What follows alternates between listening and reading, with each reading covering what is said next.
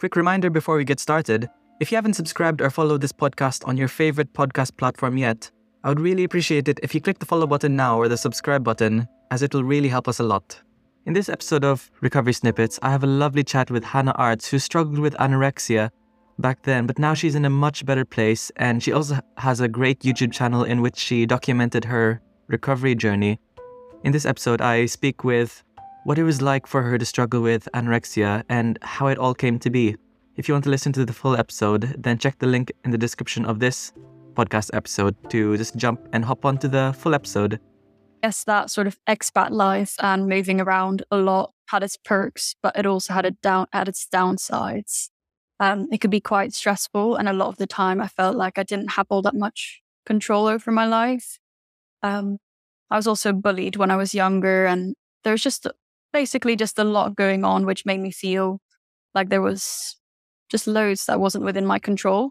And then I found that what I ate or didn't eat was in fact within my control. So I started messing around with that a little bit, started to eat less. This is also the time that I guess I was around twelve, thirteen years old when I started going through puberty, which was a stressful time. And reducing my food intake was a way for me to reduce that anxiety. Um, yeah, it wasn't exactly something that popped up. It was gradually losing weight and making what I thought were healthier choices, cutting out some of the junk food or traditionally more unhealthy food. Um, and yeah, I thought this was a good thing until I found out that obviously I'd lost a lot of weight. Um, my body wasn't healthy, quite the opposite. And at that point, I just felt stuck.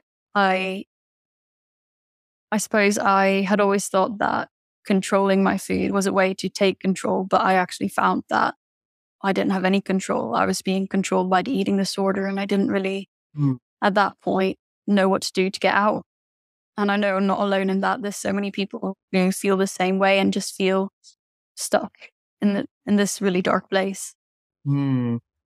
I just want to touch from that, because most people who have this impression that people who are struggling with anorexia, they feel like, oh, like uh, they say to the people struggling with anorexia, like, oh, just eat more, eat more and everything. Oh, this person struggling with anorexia is just ignoring me. But from what it's, from what you're saying, that even if you struggle with anorexia, you still have this mindset that you still want to recover, you want to re- recover, but what's that thing that's holding you back?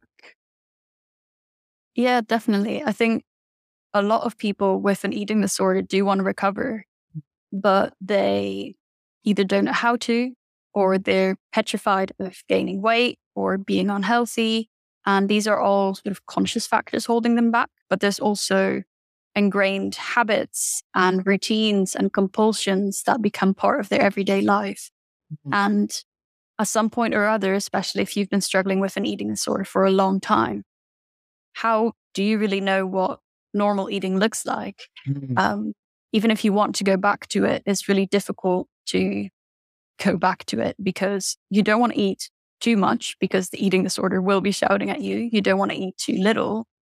But you don't know what either of those things are. So it's just really tricky to do it right. Whereas with the losing weight and sticking to the disordered behaviors, it feels like you're doing that successfully. So a lot of the time it's just easier to stick with that because recovery is going to come with, you know, missteps and potential relapses and that sense of failure because you will be failing the eating disorder. Whereas sticking to the eating disorder, yeah, it just feels safer. Yeah. Did it did it ever um, cause any tension with relationships like friends, families, any loved ones? Um, there wasn't that many friendship relationships to speak of because I completely withdrew myself. But um, yeah, definitely with my family, especially around meal times, there was a lot of fighting, a lot of arguments with them, obviously trying to push me to eat more, telling me to eat more, and me trying to listen to that, but also get away with as little as possible. And they would obviously notice that and it did cause a lot of conflict. Yeah. And how did that, how did that make you feel? Like, were you grateful, kind of grateful that they were telling you to eat more, or were you just like, oh, I don't want to hear a single word, and just like run to your bedroom or something? How did it make you feel? Mm-hmm. At non-meal times, I could see that they were doing it for all the right reasons, that they were trying to support me in whichever way they felt they could. But at meal times, when that anxiety was already so high, and when I was struggling with so many things within myself, having that external pressure there as well, it just felt like they were pushing me to do the thing that I least wanted to do, and not necessarily to help me, but just because that's what they wanted me to do. Yeah. That must have been really difficult during the time. And is it strange for you to like look back at um, like younger Hanne about all of this? Yeah, definitely. I think my whole personality has changed so drastically since that time. Oh, and from from where you were at the moment, like, if, because back then meal times were like really anxiety inducing. And I'm sure there was like many little things in between, but how back then, if you could remember, how would you have wanted to be treated or um, supported by your family or your friends? What, what things would be helpful, and what things would be very, very anxiety inducing that you just want to not talk to them or something? Mm, yeah.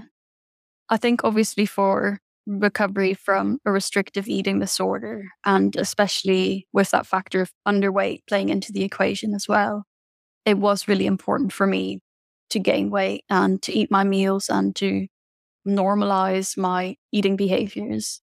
So having someone there at meal times to hold me accountable, or just sit with me or eat with me, um, that was and would have been really helpful.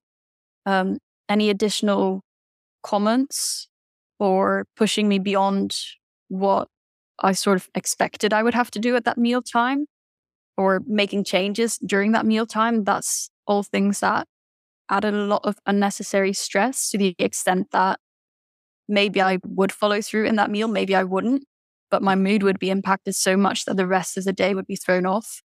So I guess really just that unconditional support, people being there, um, especially during mealtimes, but also after meals to keep me distracted, um, mm. just to show me that they were there for me, um, yeah.